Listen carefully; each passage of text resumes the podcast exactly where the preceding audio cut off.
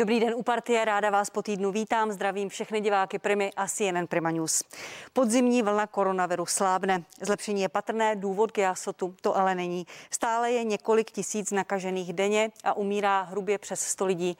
Tlak na uvolnění a normální život je velký. Za pět týdnů jsou Vánoce. Jaké budou? S covidem, sepsem, otázky pro mé dnešní hosty. Pozvání do studia přijali pan Jan Blatný, ministr zdravotnictví a lékař ve vládě zahnutí. Ano, dobrý den, pane ministře. Dobrý den. A senátor Ondřej Šimetka, zvolený za ODS v senátorském klubu ODS a také lékař. Dobrý den, pane senátor. Dobrý den, děkuji za pozvání. A já vám děkuji, že jste přišli. Pane ministře, myslíte si, že se vám povedlo získat zpátky důvěru lidí, že jste přesvědčil Čechy, že děláte správné a nutné kroky v souvislosti s COVID-19, které nás mají chránit? To musí posoudit občané, jestli se to povedlo nebo ne. Já, Jaký ten pocit máte, promiňte? Eh, já se snažím, aby to tak bylo a je často, eh, nebo vždy velmi složité dát dohromady názory, které jsou tak protichudné, jak jen může být. A já jsem to řekl už při několika dalších příležitostech, že koronavirus je jednou z věcí, která náš národ eh, rozděluje poměrně striktně. Takže snahou je, abychom spojili to, co je rozděleno, našli nějaký kompromis, který bude založen na existujících údajích, na existujících datech a abychom postupovali tak, že eh, to bude pro lidi pochopitelné a předvídatelné. Který teď eh, ten tlak je větší? Tlak těch zavíračů, pokud to velmi zjednoduším, a tlak těch rozvolňovačů i v souvislosti s tím, že za pět týdnů jsou Vánoce? Já si myslím, že je to velmi, velmi podobné a za obojím je strach. Na jedné straně je strach z nemoci a na druhé straně je strach o živobytí. Oba dva jsou úplně opodstatněné. Nechci hodnotit, který je silnější. Kdyby se to počítalo počtem mailů a SMS, které dostaneme, tak pravděpodobně bude silnější ta obava eh, o živobytí než obava z nemoci. Pane senátore, má pan ministr vaši důvěru? Podařilo se mu uh, najít to, uh, co v Česku chybělo, ta důvěra v to, že vláda dělá správné opatření, která mají mít ten dobrý efekt? Mm-hmm. Moji osobní důvěru má, protože my se dneska vidíme po druhé. Poprvé jsme se viděli eh, v Senátu před čtyřmi dny, kde musím říct, že pan, pan minister vystupoval velmi sympaticky a snažil se otevřeně eh, prosazovat, prosazovat eh, ten záměr, se kterým tam přišel. Dneska se vidíme po druhé a měli jsme možnost spolu pět minut mluvit a, a moji důvěru v tomto ohledu má. Myslím si, že velmi brzy na to říct, že, že pan minister získá důvěru veřejnosti, protože ta je tak zásadně pošramocená, že si myslím, že je to úkol téměř nemožný a, a a já si to vám říct, ta vláda prostě důvěru nemá, ztratila ji a je to zásadní problém, který nás tady bohužel bude provázet ještě několik měsíců. Ten tlak těch skupin, těch tlak, eh, tlak lidí, kteří mají strach o živobytí a tlak lidí, kteří mají strach o zdraví a svůj život. Které z těch skupin rozumíte vy víc, pane senátora? Já rozumím oběma skupinám, si myslím dobře, eh, protože jsem hlavně lékař. Eh, jsem lékař ve velké fakultní nemocnici, vedu velkou gynekologickou porodnickou kliniku. Prošli jsme si celým, eh, celou tou první i druhou vlnou a jsem ve velmi úzkém kontaktu s našimi pacientkami, co jsou jednak onkogynekologické pacientky, jsou to rodičky, na které, na které to dopadlo velmi těžce, ale jsou to taky pacientky, které se domáhají běžné péče, kterou my jim už několik měsíců upíráme. No, já, já, my na to téma budeme mluvit, to slibuji. Takže to je skupina, která já velmi rozumím. Uh, chápu ovšem a, a jsem v kontaktu i s lidmi, kteří se bojí o své živobytí. Uh, musíme si uvědomit, že ta epidemie je pro mnoho lidí naprosto neviditelná. Ona se neodehrává na ulicích, tak jak jsme viděli v, eh, ty dramatické záběry z Číny, Španělska a Itálie na jaře. Ta v Česku ta epidemie neprobíhá takhle jako veřejně na ulicích, probíhá ale v nemocnicích a ty nemocnice jsou prostě zahlcené a museli zásadně změnit celý svůj režim a provoz probíhá i v rodinách, protože umírá stále velký počet lidí. Pane ministře, jak, velký, jak velkou roli teď v tomto období hrají Vánoce? Jak velký ten tlak na to rozvolňování je? Jednak ho asi cítíte ve společnosti a jednak i v těch zájmových skupinách a možná i někteří vaši kolegové ve vládě tlačí na rozvolnění před vánočními svátky.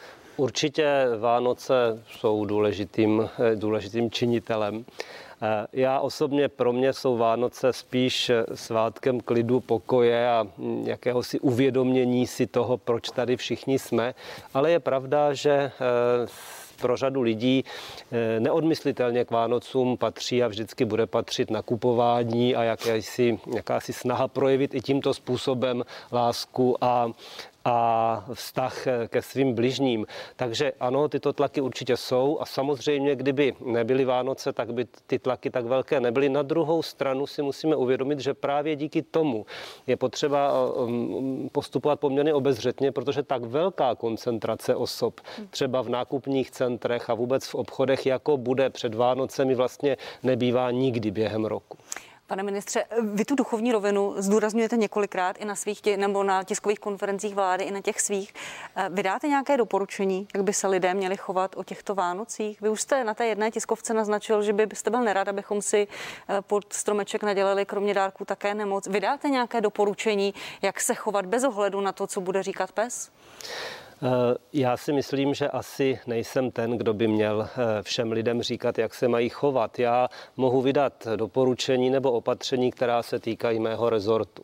Tam si myslím, že, eh, že ten systém PES do jisté míry toto všechno reflektuje a já se budu snažit, aby si všichni lidé uvědomili, že to, co se děje a to, co se bude dít před Vánocemi, nemá, nebo ta ne, nekončí o Vánocích samotných. Ve chvíli, kdy podlehneme nějakému eh, přehnanému optimismu před Vánocemi, tak Vánoce vlastní sice mohou být relativně klidné, protože víme, že ke změně vždycky dochází za dva až za tři týdny, ale byla by škoda, abychom potom špatně začínali nový rok. To není žádné strašení v žádném případě.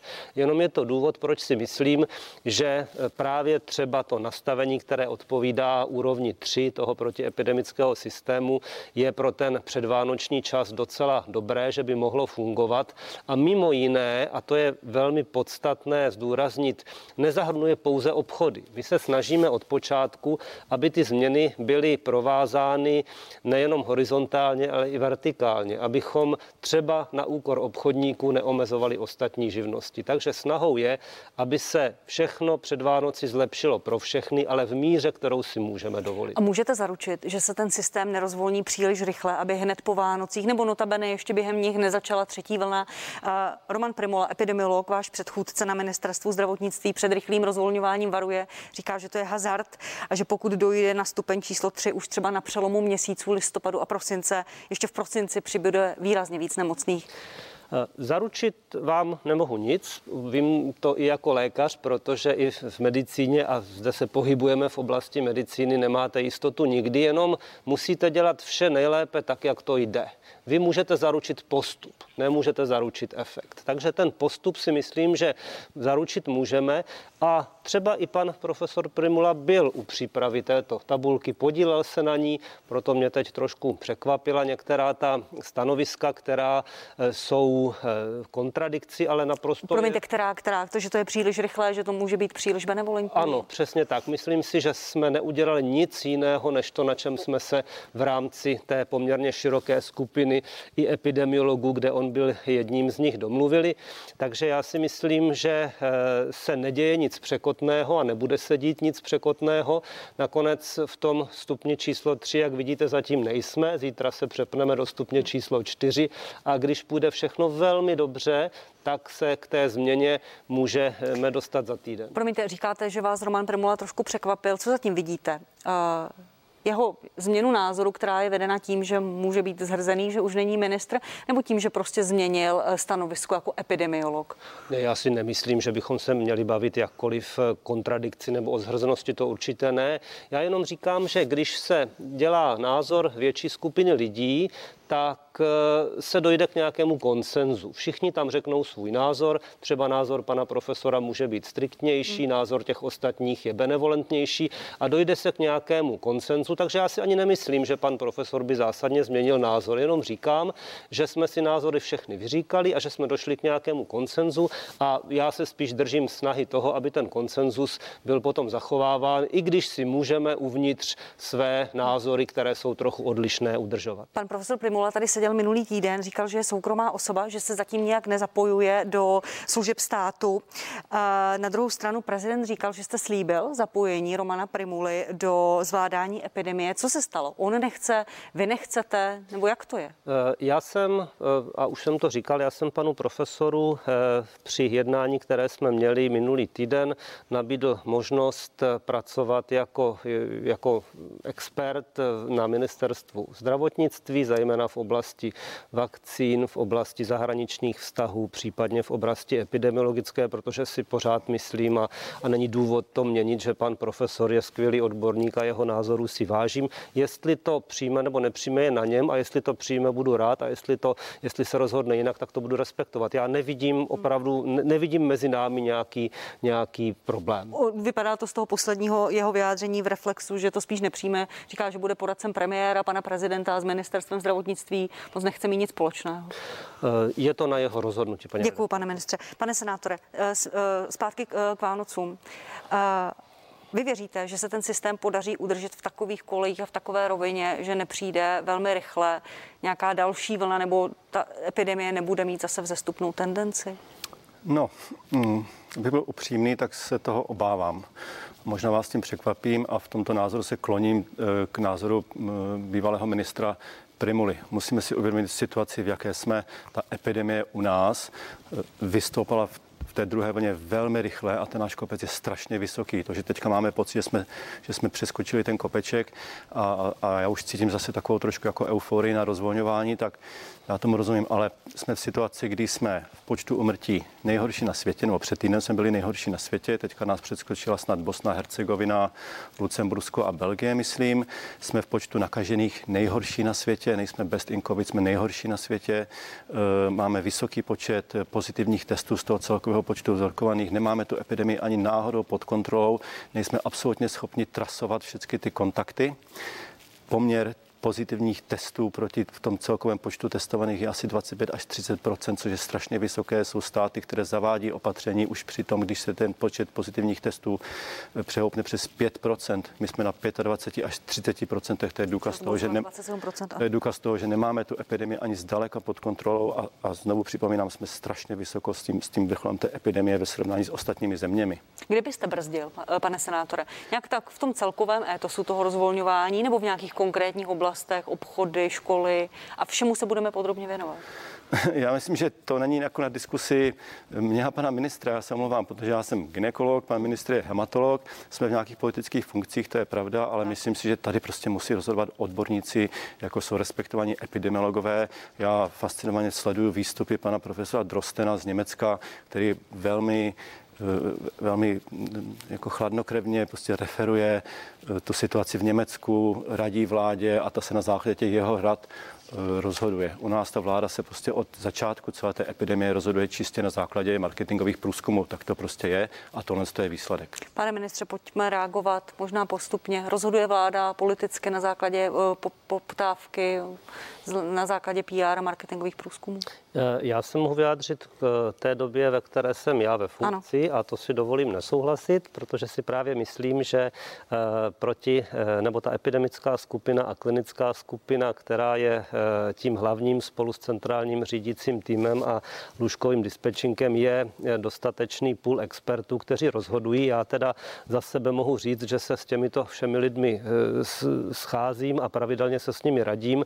Dokonce bych si i tak trošku přičetl k dobru, že se podařilo řadu lidí, kteří předtím spolu mluvili jenom přes média, přivést k jednomu stolu a že eh, máme tady tyto výstupy. Konec konců toto je i, i ten nej... Ten Mluvíte promiňte, o autorech tě, té tabulky, té matrice uh, PES například, jsou, nebo o jsou to, Ano, jsou to lidé, kteří jsou z oblasti eh, matematického modelování, epidemiologie, kliniky a ti byli těmi, kdo společně vyvinuli ten protiepidemický systém. Eh, ten je daný taky, hm, nebo ten má umožnit tu funkcionalitu, aby když se stav bude zhoršovat, a já v žádném případě neslibuji, že se to nemůže stát, to by nebylo, to by bylo liché, to by nebyla pravda, může se to stát, tak právě tento systém nám má umožnit, abychom zavčas uměli zatáhnout za, za brzdu a znovu něco udělali. Konec konců byl tento systém validován zpětně i na datech z minulosti a bylo vidět, že kdybychom ho tehdy bývali byli měli, tak bychom pravděpodobně postupovali úplně jinak, než jsme postupovali. Takže nemyslím si, že v současné době eh, rozhodujeme v základě marketingových, eh, marketingových přání a snad ještě jenom k těm ostatním zemím. My jsme měli tu nevýhodu nebo výhodu, to je otázka, jak se na to podíváte, že u nás všechno začalo poměrně brzy. Ty země, které na tom jsou teď, tak se vlastně tam, kde my jsme byli zhruba před měsícem, před třemi týdny, a já bych jenom varoval před tím rozhodovat na základě jenom absolutních čísel, protože pět tisíc ve chvíli, kdy se jde nahoru, je jiných pět tisíc, když se jde dolů. To znamená, zcela oprávněně země, které mají pět tisíc, jdou nahoru a třeba budou mít i těch našich 15 nebo 20 tisíc, musí nyní zpřísňovat. My jsme měli 16 tisíc a teď máme 5 tisíc denně, takže si můžeme dovolit nějakým způsobem rozvolnit. Na druhou stranu to, co už naznačil pan Šimetka, to strašidelné číslo je stále ten podíl pozitivních testů z těch vykonaných. Je to stále kolem 30%, 19. listopadu to bylo 30%, teď je to zhruba 27%, stále je to prostě vysoké číslo. Na druhou stranu těch testů je málo. Je jich zhruba jako v polovině září. Pro, pro jenom ilustraci pro diváky 6. listopadu jich bylo přes 40 tisíc, 19. listopadu 23 tisíc. Proč je tak málo, málo testů? Proto opravdu to vyvolává dojem, že to číslo je zkreslené. My u nás testujeme indikované osoby. Neděláme plošné testování, to je ten základní rozdíl. Ve chvíli, kdybychom, nebo kdyby se provedlo třeba na začátku vzestupu té vlny, kdyby to bývalo mělo smysl, nyní to smysl postrádá téměř, ale kdyby se v této době provedlo třeba plošné testování, potom ta to, ta, to procento té pozitivity bude o řád nižší. My, indik, my provádíme testy u indikovaných osob, to znamená člověk, který má problémy nebo je nějak diagnostikovaný a jeho kontakty. Hmm. To znamená, tam je to procento samozřejmě vyšší. Rozumím, ale přece indikované osoby se testovaly i, i v září, v říjnu, na začátku listopadu a těch testů bylo daleko, daleko více. Čím to tedy je? Eh, no. Vyvolává to dojem, že ty lidi na ty testy buď někdo neposílá, nebo oni tam dobrovolně sami nejdou? Obecně tím, že se provedlo to výrazné omezení pohybu, omezení mobility, tak v současné době vytrasujeme za den zhruba mezi 85 a 97 procenty všech, které je potřeba vytrasovat, to jsou čísla, která jsou, myslím, docela dobrá, tak tím, že se omezily ty kontakty, tak vlastně počet testů odpovídá tomu, kolik je nově diagnostikovaných osob a vynásobíte to počtem kontaktů, které tito lidé udají. Tento počet je zhruba 2,5. Takže jestliže se pohybujeme kolem 5-6 tisíc osob, tak krát 2,5 dostanete nějaké číslo a těch testů provádíme dokonce i víc, než by odpovídalo tady tomuto. Ale máte pravdu v tom, a to je i můj jakýsi apel nebo výzva a všechny poprosím, aby podobně apelovali, že ochota lidí eh, nechat se testovat, anebo v poslední době dokonce i zvednout telefon tomu člověku z toho call centra výrazně klesá. A jestli takhle budeme postupovat dál, tak to by byla velmi špatná zpráva, protože až se dostaneme, já věřím, že to nastane do těch nižších stupňů číslo 1 a 2, tak abychom mohli toto udržet, tak potřebujeme mít velmi dobrou informaci o tom, jak se ten virus v populaci chová a to bez toho trasování nebude možné. Já, já vám rozumím. A jak to chcete udělat, pane ministře? Protože pokud lidi nezvedají telefon nebo neudávají své kontakty, pokud jsou pozitivní, tak to může mít různé příčiny, mimo jiné i ekonomické. Jak to chcete změnit? Že pokud ty lidi budou lhát, nezvedat telefony a na ty testy nechodit, tak ta situace se nezlepší. Určitě toto je, je informa- nebo dotaz, který není asi úplně přímo na ministra zdravotnictví. Toto je dotaz, který, který je eh, obecně na ty, kdo eh, vytváří tu, eh, tu politiku té podpory. Na druhou stranu, já si myslím, že je potřeba apelovat i na jakousi zodpovědnost těch občanů, protože jenom všechno řešit kompenzacemi, to, to je sice líbivé řešení, ale, ale to je opět přenesení zodpovědnosti na někoho jiného. Takže mojí snahou je dostat se co nejdříve do těch nižších úrovní, kdy lidé budou moci pracovat, budou, a o tom jsem mluvil, budou mít daleko méně restrikcí, ale to, co já za to chci, je, aby se podíleli na tom ze svého pohledu, že se udržíme v těchto nižších kategoriích a to bez toho trasování nebude možné. Pane senátore, stačí vám takové vysvětlení pana ministra a, a hlavně k tomu lidé možná nechodí na testy. My nevíme, proč ta odběrová místa jsou teďka prázdná.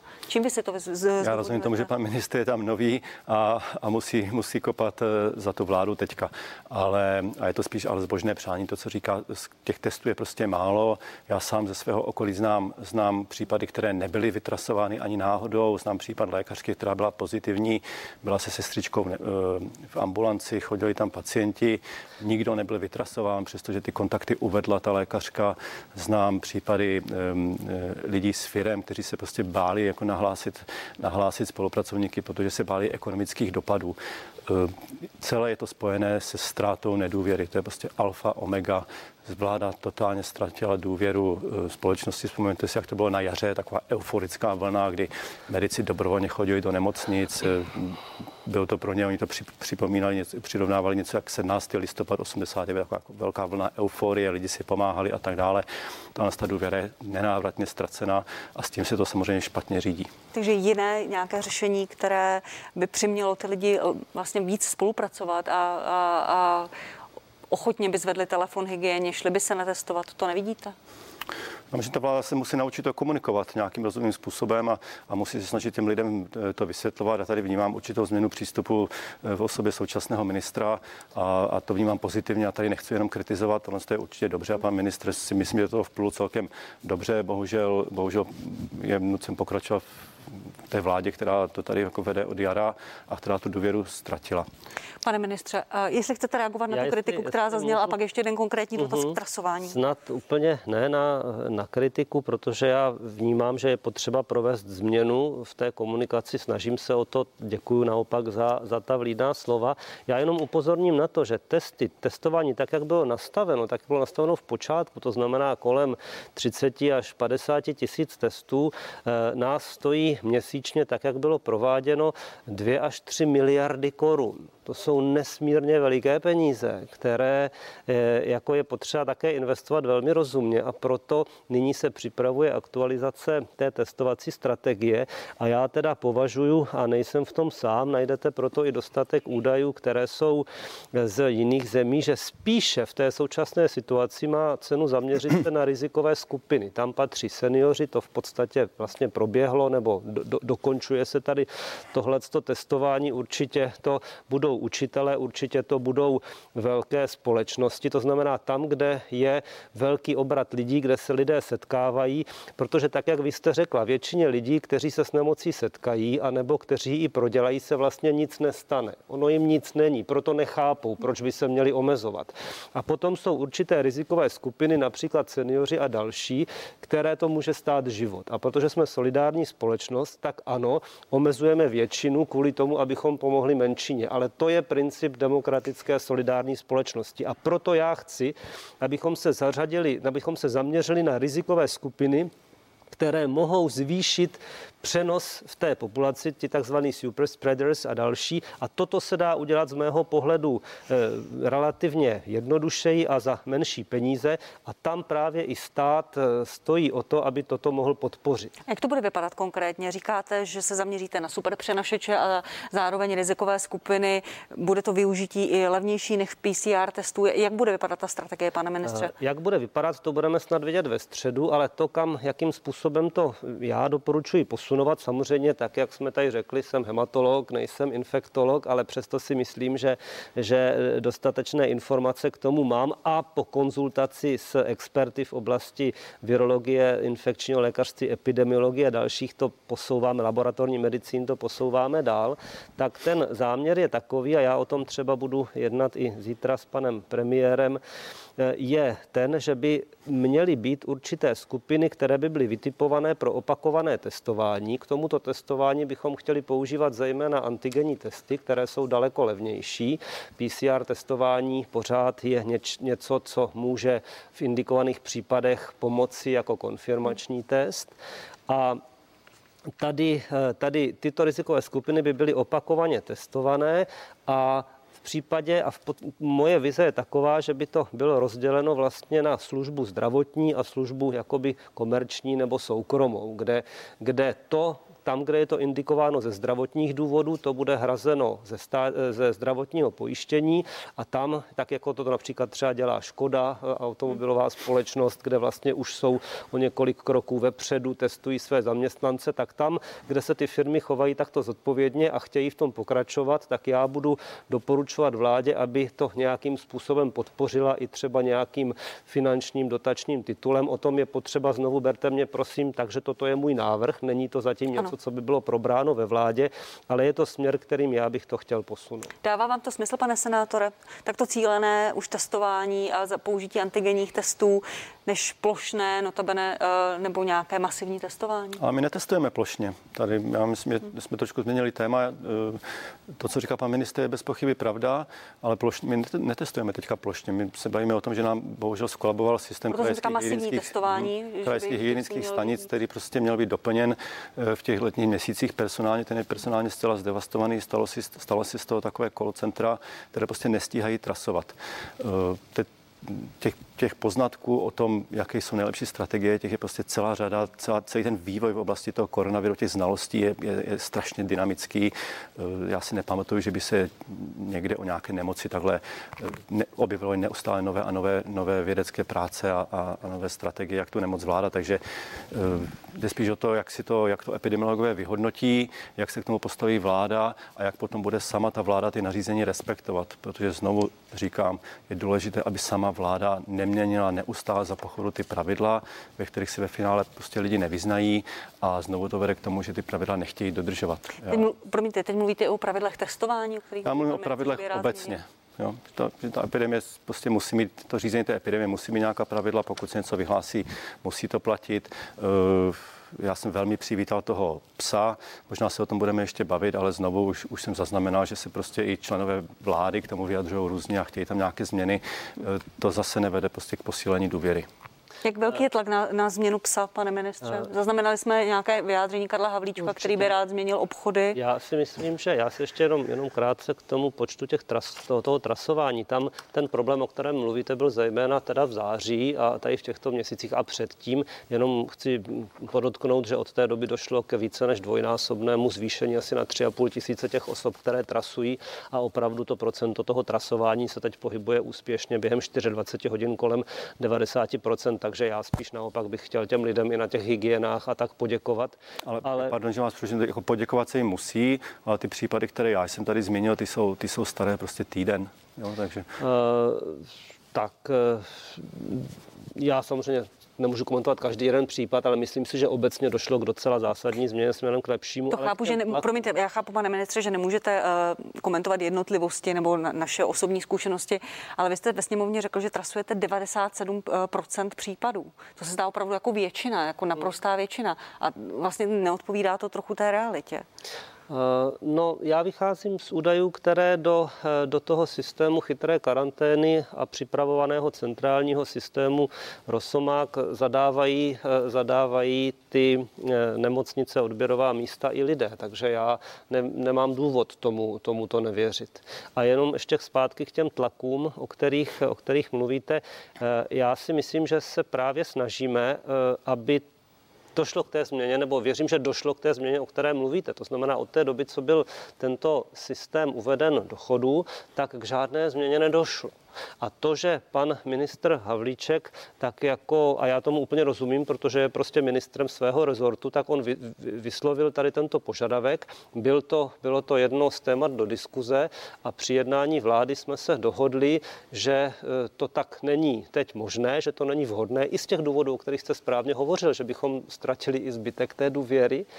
A e, pan ministr Havlíček velice racionálně řekl, že on sice by to preferoval, ale že jako tomu to ustupuje, že to tak jako vnímá, že on cítí potřebu zastat se svého rezortu, je to tak úplně v pořádku, stejně tak i ministr Zaorálek a další, ale ten výsledek je důležitý, nic se nezměnilo.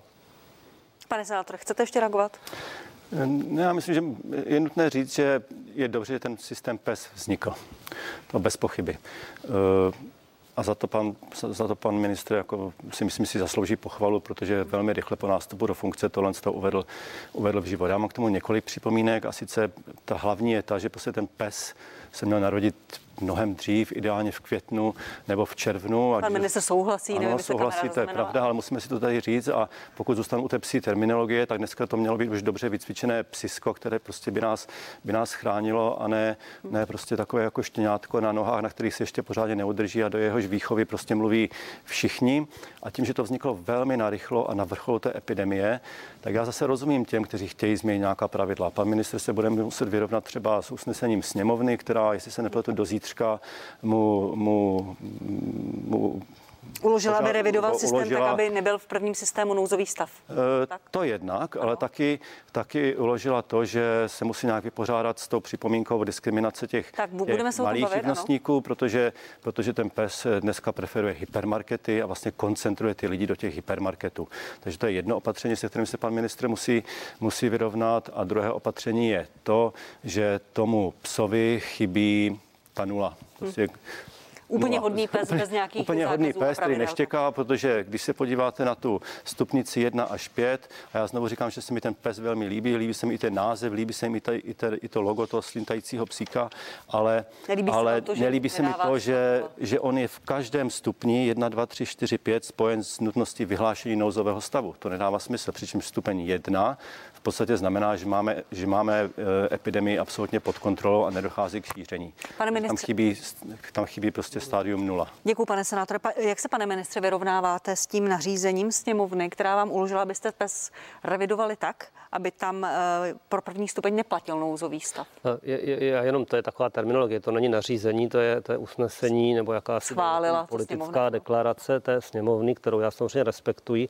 Já jsem už dal pokyn, aby byla vy, eh, vygenerována nebo, nebo vytvořena i alternativní tabulka, kde v tom systému 1, eh, protože původně to tak mělo být. Původně vlastně systém 1 a 2 neměl potřebovat nouzový stav, ale ve chvíli, kdy jsme viděli, co se všechno kolem děje, tak jsme to celé zaměřili takovým způsobem, aby pes byl někdo, kdo vás prostě provede tou křižovatkou, těmi složitými cestami a potom bude, jak jsem už opakovaně řekl, stažen do boudy.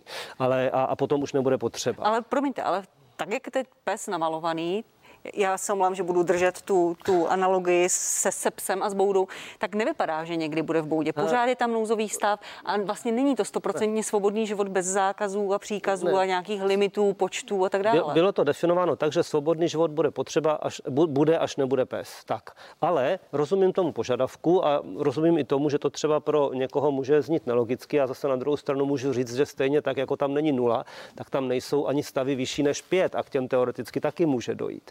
Eh, není tam třeba úplný lockdown veškeré ekonomiky a tak dále, což udělali některé země. Takže je to jakási výseč z toho, ale rozumím požadavku sněmovny, rozumím požadavku občanů. Tabulka bude vygenerována alternativní tabulka, se kterou bude poslanecká sněmovna seznámena. Jenom upozorňuji na to, že řada těch opatření, když nebude moci být vymáhána plošně a k tomu můžeme použít opravdu pouze ten krizový zákon, tak bude méně funkční. Dá se to zařídit, my velice dobře víme, že z toho je naprosto jasné, co, eh, jak, jakým způsobem způsobem to bude vyžadovat, eh, to bude fungovat, když budeme moci používat jenom nařízení třeba hygienických stanic, ale bude to, bude to mm, takhle odprezentováno, sněmovna se s tím seznámí.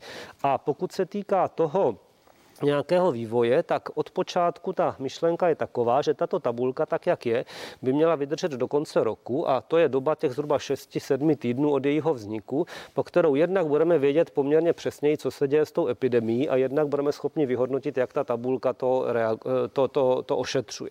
Já nechci, aby byla úplně neměná, ale zase nechci, aby se měnila, a to tady správně pan senátor říkal, aby se měnila zrovna podle toho, jak kdo eh, si bude vyžadovat a kdyby to každý týden bylo jinak, tak to, to jako ale bez země. Kdo pak se zruší? Kdy, kdy řeknete, pes už není, prostě už ho nepotřebujeme, jaké to bude muset být situace? Bude tady už vakcína nebo kdy to bude? V tom případě vás poprosím o křišťálovou kouli, já si tady Nemám. položím. Po, po, po, promiňte, pokud bych chtěla být vtipná, tak řeknu, poproste pana premiéra. Jedno video měl. ale, eh, ale já si, já si myslím, že na to vám teďka odpovědět, odpovědět nemůžu, ale vy jste se dotkla jedné velice podstatné věci. Ano, jakmile tady bude funkční vakcína, A jakmile ji protestuje, provakcinujeme kolem 60, 65, možná 70% populace, potom můžeme poslat psa eh, do výsluhy. Do boudy. Eh, o vakcíně, eh, vakcíně se dostaneme ještě k nouzovému stavu. Je schválený do 12. 12. Je to jakýsi kompromis. Sněmovna nevyslyšela vaši, vaši prozbu do 20. 12. Budete žádat o další prodloužení, pane ministře? Já si myslím, že to e, rozhodně není vyloučené, ale je to ještě, jsou to skoro tři týdny, takže já bych teď počkal. Teď, teď nechci říkat, co bude za tři týdny, protože tak, jako se může stát zázrak a může být všechno o hodně lepší, tak se může stát něco, bude, bude to o hodně horší a v tom případě bez diskuze o to žádat budeme muset. Já bych ještě chvíli počkal, minimálně dva týdny, než budeme moci dát nějakou validnější, validnější informaci a jedna z věcí, kterou se snažím také, aby byla zachována ta informovanost, abychom se vyhli tomu, že potom lidé mají pocit, že neví, je, že během příštího týdne bude rozeslán z mého sekretariátu dopis na já nemám rád to anglické slovo stakeholders, ale teď mě nic lepšího nenapadá, na zástupce politických stran, hmm. zástupce profesních eh, organizací a tak dále a vznikne takové těleso, takový poradní sbor, který, eh, který o tomto ovšem bude informován vždy dopředu a bude první, kdo to bude vědět a bude tím, kdo se bude moci vyjádřit k tomu, eh, jakým způsobem bude potom ministerstvo zdravotnictví navrhovat další postup vládě. Je to snaha o jakousi, jakési za, zavzetí všech, kteří kterých se to týká do té informační oblasti nebo do té informační bubliny úplně od začátku, abychom potom nemuseli eh, všechno třeba řešit jenom ve zdravotním výboru nebo jenom ve sněmovně. Pane, senát, eh, pane senátore, od poslanců z té pravicové části spektra z ODS 109 zaznívala ve čtvrtek kritika, že vlastně ministerstvo neřekne lidem, do kdy budeme v nouzovém stavu až do jara. Eh, je to pro vás důležitá otázka? Ehm, ta informace? Ta informace, že to lidé mají vědět, že ministerstvo by mělo vyložit karty na stůl a říct, dokdy budeme v nouzovém stavu. Jo, tak tady jsme slyšeli, že pan minister neví a to jako chápu, jako lékař je dost těžké to předvídat, ale myslím si, ta veřejnost by měla vědět, měla by mít eh, nějakou perspektivu. Eh, ten PES to trošku naznačuje, ale, ale pokud ten PES bude platit, tak jsme v nouzovém stavu prostě navždy. A, mm, a k, těm, k těm obchodům, na které se pana ministra budu ptát, protože sněmovna uložila ještě jednou deklarací, že do 23. listopadu má zajistit ukončení diskriminace českých obchodníků. Zároveň Senát se obrací na ústavní soud, kdy ta stížnost bude hotová a co si vlastně od ní slibujete, protože ústavní soud může rozhodnout, až tady žádná pandemie nebude. Tak jaký to má vlastně smysl? To bez pochyby ano, ale myslím si, že ta ústavní stížnost e, svůj smysl má, minimálně v tom, že vyvíjí nějaký tlak a, a ukazuje to, že ten Senát se prostě staví za ty lidi, kteří jsou postiženi tohle s tou krizí a mě osobně se velmi nelíbí. Já jsem si jist, že před měsícem, kdy pan ministr nevěděl, že bude ministrem, by se mu to taky nelíbilo. To, že jsou otevřené supermarkety a, a malí drobní nemůžou mít otevřené. Já nevidím důvod, proč bych měl chodit jako pro boty pro děti někam do supermarketu a nemohl bych si, to, nemohl bych si ty boty koupit v nějakém malém krámku. E, ti drobní živnostníci bez pochyby jsou schopni dodržovat stejná pravidla jako ti velcí. Navíc by došlo k rozředění těch, těch lidí. Takhle my je koncentrujeme do těch supermarketů, zkrátíme tam ještě, ještě tu, tu mm, pracovní dobu a, a dle mého názoru vlastně zhoršujeme tu epidemickou situaci.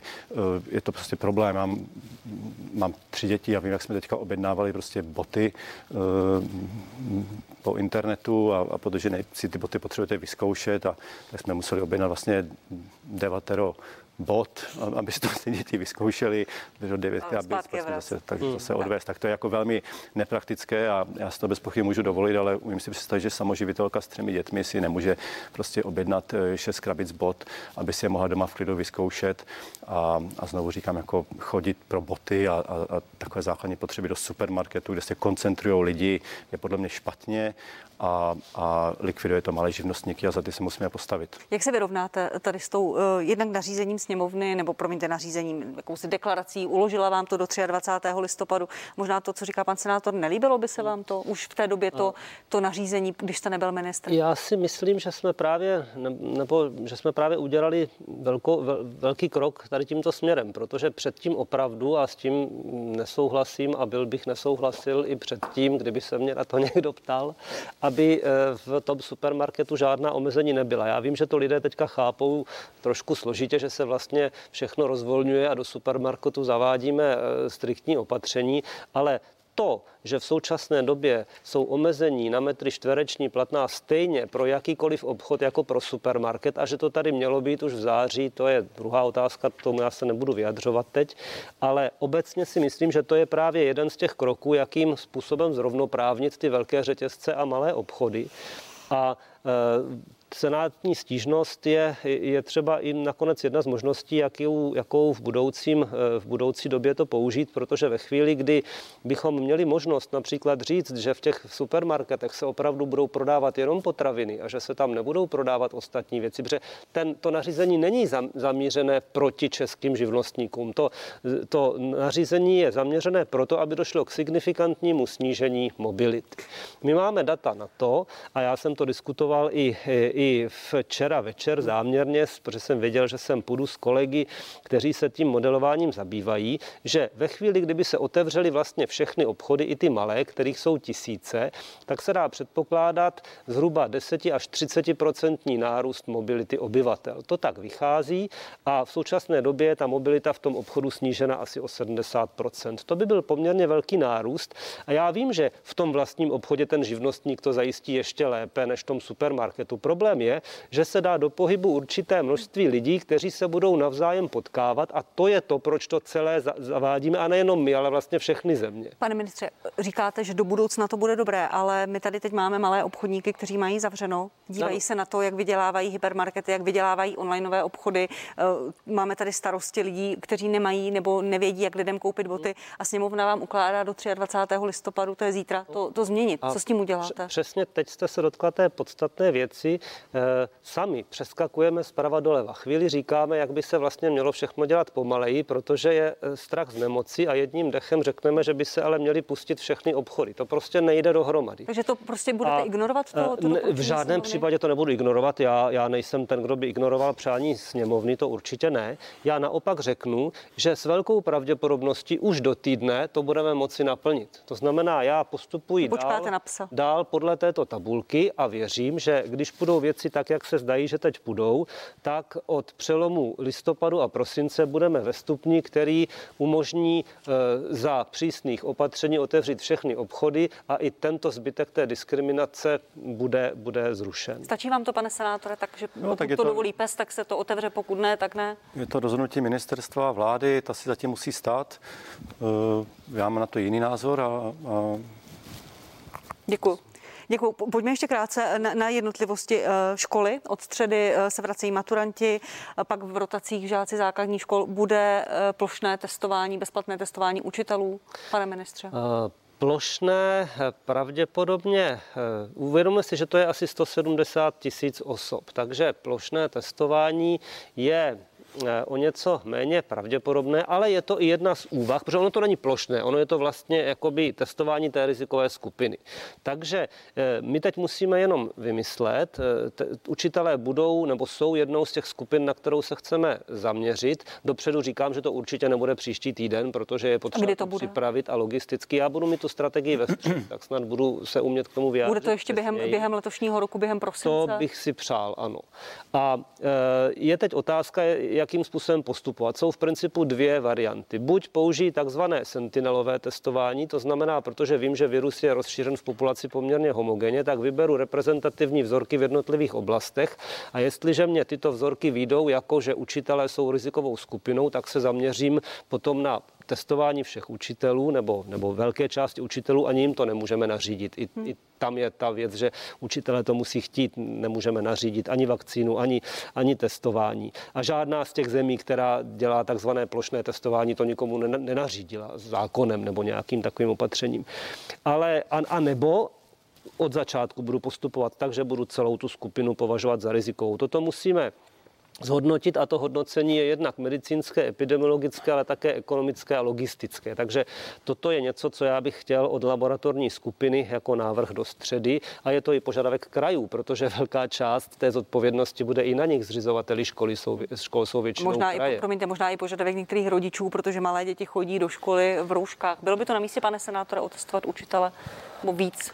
Víc um, nějak je přesvědčit, aby se nechali testovat? K těm školám zrovna, tady já zrovna bych byl opatrný s těma školama, protože eh, když se podíváme do zahraničí, a znovu říkám, nejsem epidemiolog, jsem ginekolog, pan, pan ministr je hematolog, eh, ale ale jsem lékař a jsem schopen sledovat různé studie a, a myslím, že jsem schopen analyzovat ty texty a dívat se na to. Pokud se podíváme do, na zahraniční zkušenost, Izrael, Polsko, Spojené státy, Německo, všude se ukázalo, že po otevření škol prostě s nějakou latencí dva až tři týdny dochází ke zhoršení té epidemie. Tak to prostě je. Ty školy jsou riziková záležitost. A znovu připomínám, že my jsme na vrcholu té epidemie, byť to má sestupný charakter, ale toho viru v té populaci je strašně moc. Učitelé jsou i v Česku druhá nejpostiženější profesní skupina. Jestli si dobře pamatuju to číslo, tak je to 15,5 tisíce nakažených učitelů. Po zdravotnicích druhá nejpostiženější skupina. Eh, a je třeba i na příkladech školek, které byly otevřené vidět, že ta infekce se tam šíří. Pokud vím, tak na Zlínsku asi 40% mateřských školek je v karant- bylo v karanténě na vrcholu té epidemie, v Praze to bylo kolem 25% No já, to, já ty školy vidím jako, jako rizikovou záležitost. A e, tohle by se k tomu stavil. Čili byste Plošné... neotvíral, nebo byste rovnou s otevřením eh, zahájil testování, ať už dětí nebo učitelů? Eh, já bych byl skoro opatrný s tím otevřením a, a, a rozumím těm tlakům, že, že prostě ty děti by měly jít do školy a vidím ten obrovský dopad na ty, na ty děti, které prostě už dlouho se učí distančně a, a nejsou v těch svých kolektivech a tak dále. Jenom se obávám, abychom si v této situaci konkrétně nezadělali na třetí vlnu a znovu připomínám, že bohužel jsme v situaci, kdy ta situace byla dramaticky podceněna, Připomínám, že jsme v tom nejhorší na světě, nejvíc, nejvíc nakažených, největší počet úmrtí, že jsme trošku v jiné hmm. situaci, než jsme byli na jaře a z tohoto důvodu bych byl opatrný, protože jsme v situaci, do které jsme se dostali uh, Já si myslím, že po inaktivitě vlády jsme na tom velice podobně. Oba dva to považujeme za, za rizikovou skupinu, takže to je asi v pořádku. A na druhou stranu ten tlak zrovna u toho školství, to, to není ekonomický tlak. To je opravdu tlak na to, abychom zajistili vzdělanost národa, protože zase národ nevzdělaný nebo národ dětí, které se nenaučí chodit do školy, bude mít daleko větší problém, než je samotný koronavirus. Z mého pohledu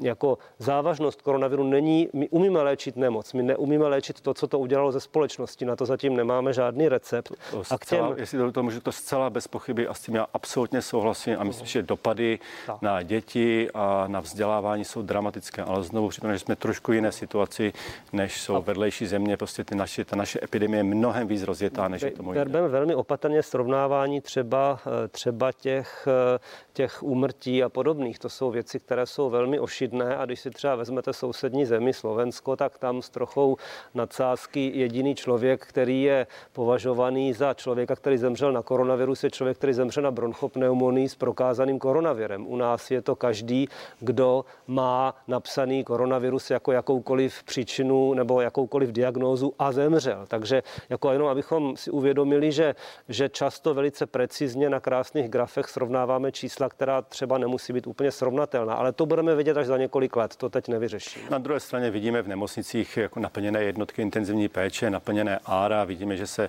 že se zcela zastavil provoz těch nemocnic, zastavila se elektivní péče a ty běžné oddělení se prostě předělávají eh, nebo, nebo jednotky intenzivní péče oborové, to znamená ginekologické, neurochirurgické, se předělávají na covidové jípky.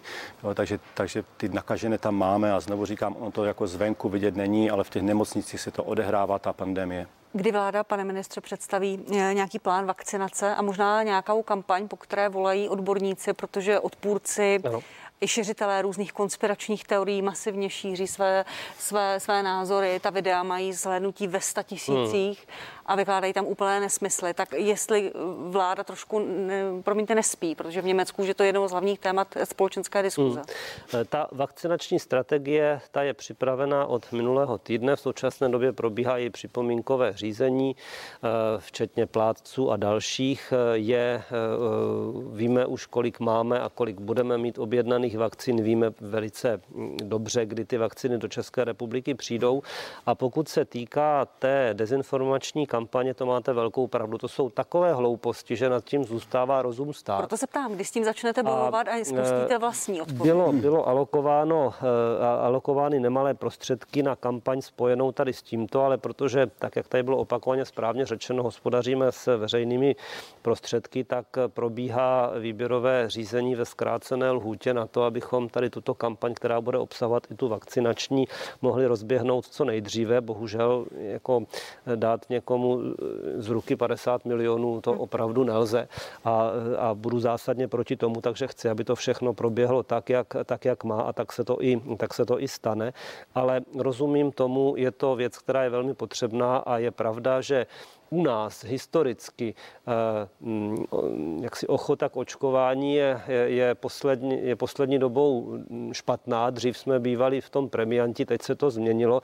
Já jenom upozorňuji, a to je bez ohledu na to, jestli koronavirus nebo cokoliv jiného, že to celé funguje tehdy, když se proočkuje dostatečný počet, té, dostatečné procento té populace. A i v minulosti ti, kteří odmítali očkování a cítili se být zdraví, v podstatě velmi sobecky spoléhali na to, že se za ně naočkují ostatní, takže to bude i naše práce to vysvětlit. Pane senátore, poprosím vás poslední dvě, tři věty jako... z důvodu času. Věříte, že se podaří přesvědčit lidi, že vakcína je dobrá věc? Já doufám, já doufám. Já mám k tomu očkování ještě jednu věc. Já jsem rád, že pan ministr zastavil další vývoj té české vakcíny, což od začátku mnoho odborníků si prostě myslel, že je to absolutně nesmysl. No to vypadalo marketingově dobře, vyvineme vlastní českou vakcínu, budeme nejlepší.